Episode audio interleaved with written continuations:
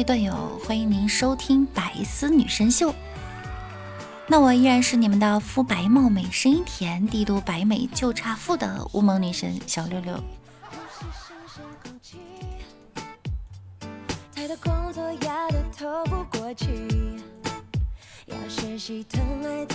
大大哥哥说呀，我怀疑我病了。和尚说什么病？大大哥哥回答：孕期焦虑症。和尚问啥意思啊？大大哥哥说呢，我老婆怀孕了，我很焦虑。这有啥好焦虑的？担心孩子生下来不像我。和尚说啊，你这么一说，我也焦虑了。大大问你焦虑啥呀？和尚说担心孩子生下来像我。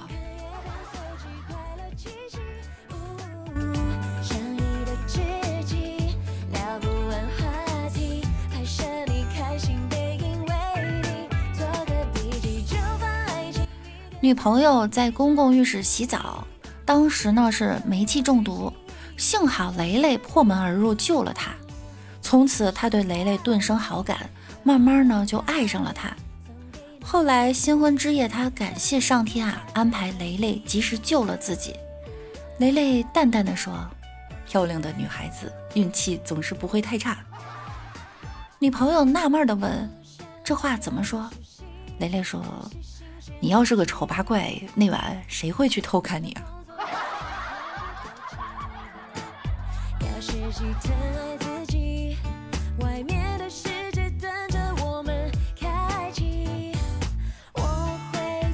柚子姐姐说：“老公，人家指头破了，你帮我吸一下呗。”姐夫说：“你自己吸。”老公，你爱不爱我？爱。老公，电视上说了，指头破都是男的吸的，好吧。老婆，那个你洗脚了没有？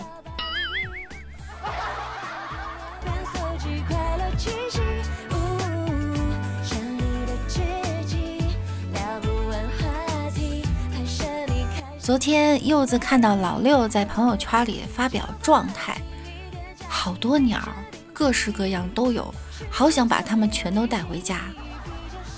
柚子就回复啊，哎，你是去动物园看鸟了吗？老六说，不，昨天误入了南澡堂子。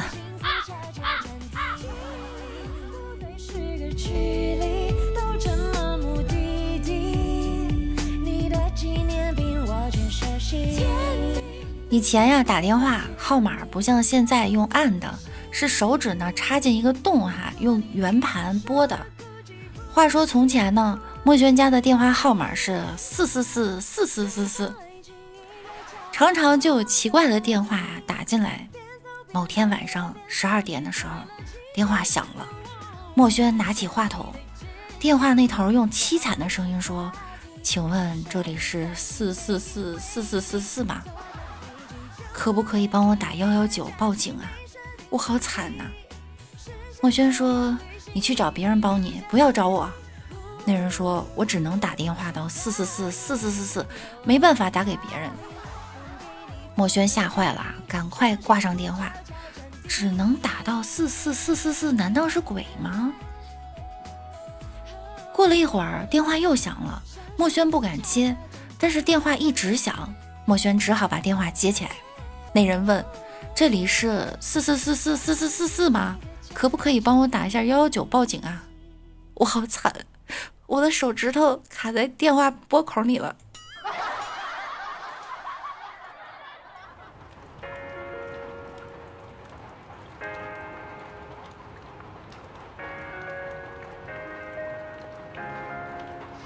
他只是经过你的世界贞子探头看了看，又缩了回来。墨轩就问啊。怎么了？你怎么不爬出去啊？贞子说：“这个电视外面是男子监狱。”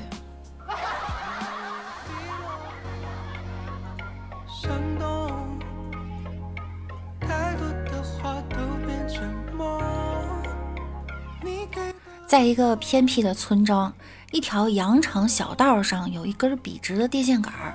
说也奇怪呢，常常有人在那儿出事儿。不久前呀，一对年轻的男女不小心骑车撞倒了，当场毙命。一天晚上，四岁的豪豪和妈妈柚子在回家的路上经过那儿，豪豪突然说：“妈妈，电线杆上有俩人。”妈妈牵着他的手快速走开，说：“小孩子啊，不要乱说话。”但是呢，这件事很快就传开了。有一天，一个记者采访豪豪，让他带着他去看发生车祸的地方。豪豪大大方方地领他走到那儿。记者问：“在哪儿啊？”豪豪指指上面。记者抬头一看，电线杆上挂着个牌子，上面写着：“交通安全，人人有责。”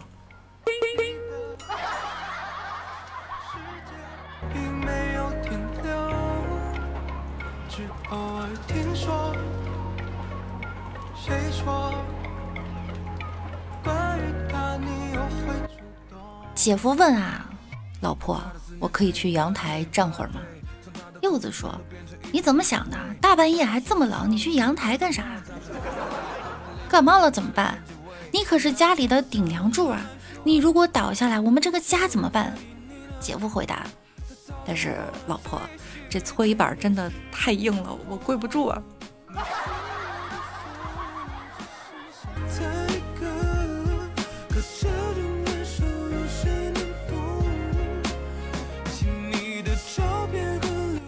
寄宿的豪豪回家了。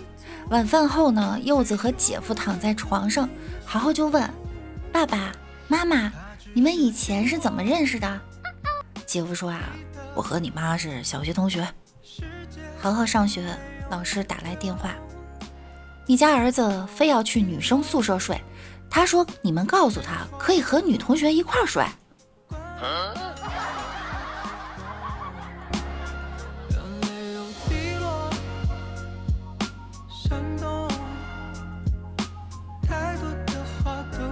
老六去相亲，回来说相亲对象家里太穷，不同意。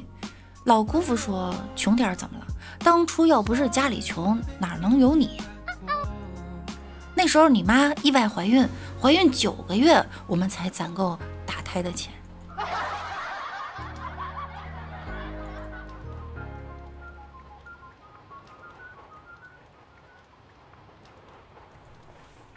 柚子对豪豪说。你知道为什么没有女孩子喜欢你吗？豪豪问。为什么呀？柚子说，因为现在的女孩子呀都喜欢暖男。豪豪问，那要怎样才能变成暖男呢？柚子回答，来，乖儿子，先把这条秋裤穿上。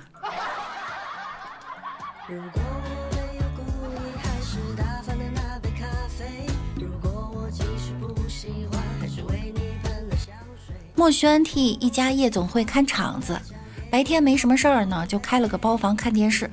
正好有个朋友来给墨轩送东西，墨轩非拖着朋友一起看球，还要赌球。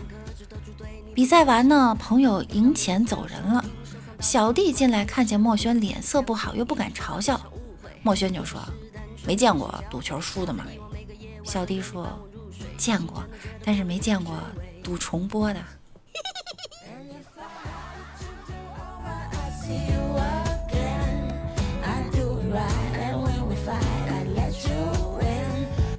墨轩总是感叹自己一无所有。禅师对他说：“呀，孩子，其实你是个百万富翁啊。”墨轩问：“为什么呀？”禅师笑着说：“你想啊，假如我出一百万买你的健康，一百万买你的年轻，一百万买你的智商，你会愿意吗？”我愿意，我愿意。哎，禅师，你别走啊，我愿意。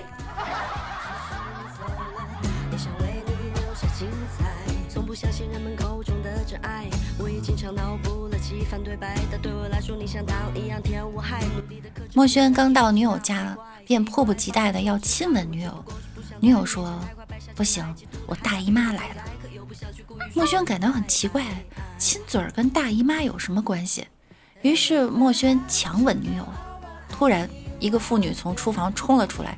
妇女指着墨轩骂道：“你为什么欺负我的外甥女儿？”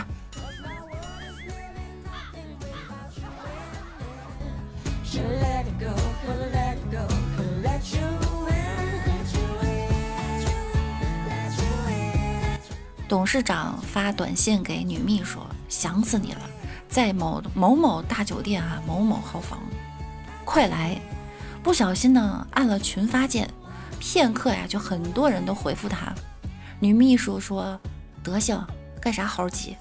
女友说：“昨晚刚去，怎么现在又去？”女科长说：“大姨妈来了，改天吧。”女副主任说：“你怎么才想起我呀？”对门的王姐说：“今儿个老公在家，明天行吗？”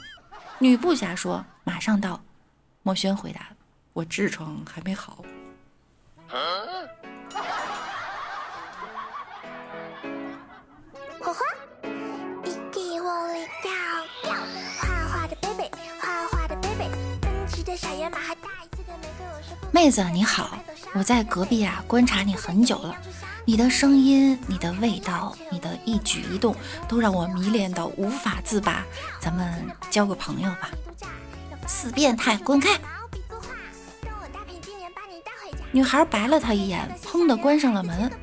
他不甘心的朝门里喊道：“如果你改变主意，可以来隔壁找我哈。”说完，墨轩信步走出了女厕所。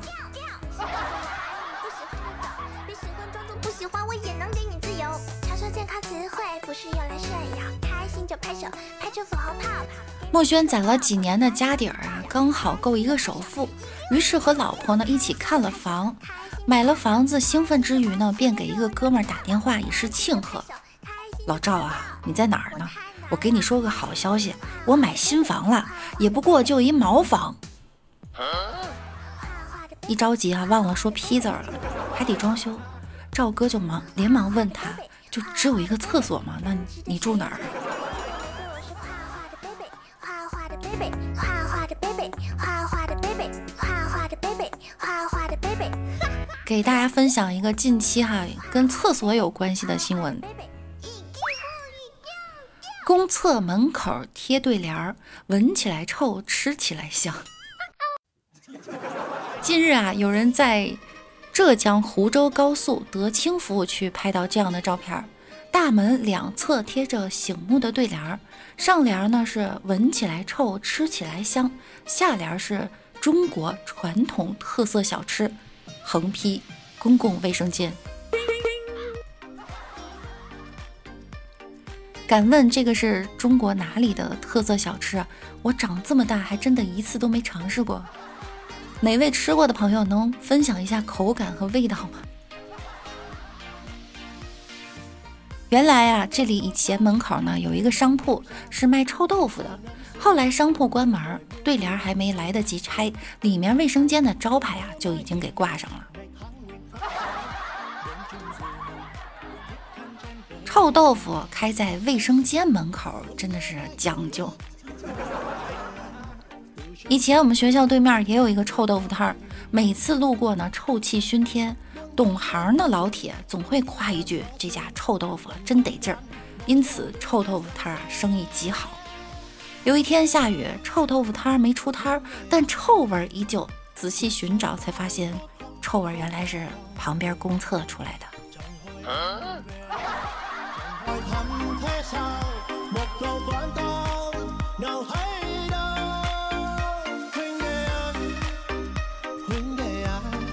再给大家分享一则有意思的新闻哈，农科院毒诱饵形似火腿肠被捡走了，正打算给孩子吃啊。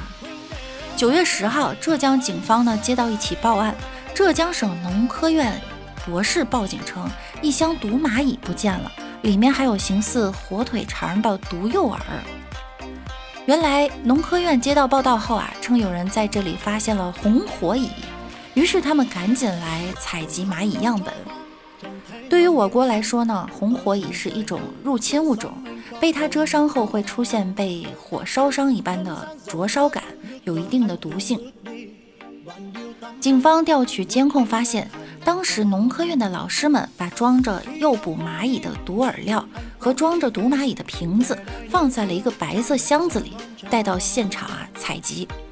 他们把箱子放在路边，就转身进入路边草丛采集蚂蚁了。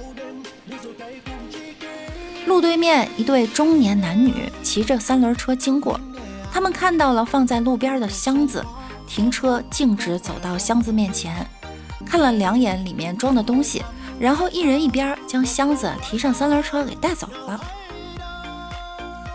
很快，警方就找到了这俩人，并在他们的家里呢找到了采集箱。还好啊，装毒蚂蚁的瓶子没打开，但监测的诱饵已经被放进了冰箱里。他们说啊，看着这个毒诱饵长得很像火腿肠，打算等孙子放学回家之后啊，给孙子吃。这路边捡来的来历不明的东西也敢给孙子吃？你们是真疼孙子还是恨孙子呀？幸好哈没有造成更严重的后果。农科院的老师们呢，估计也是捏了一把汗。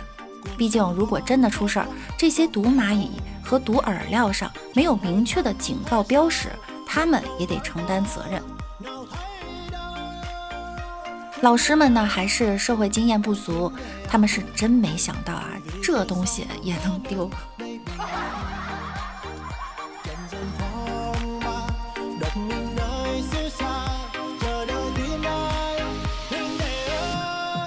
好了，本期节目呢到这儿又要跟大家说再见啦。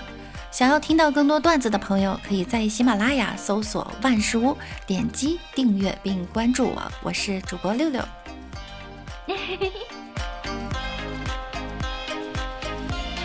三百六十行，行行不一样；三百六十五天，天天在抬杠。万事屋七七带你浪，记得点赞夸我棒。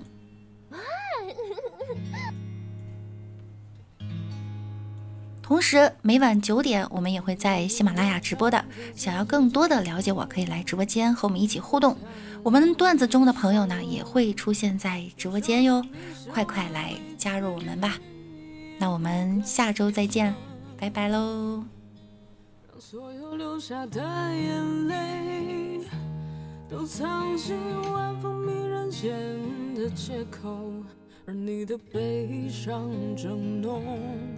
又有谁懂？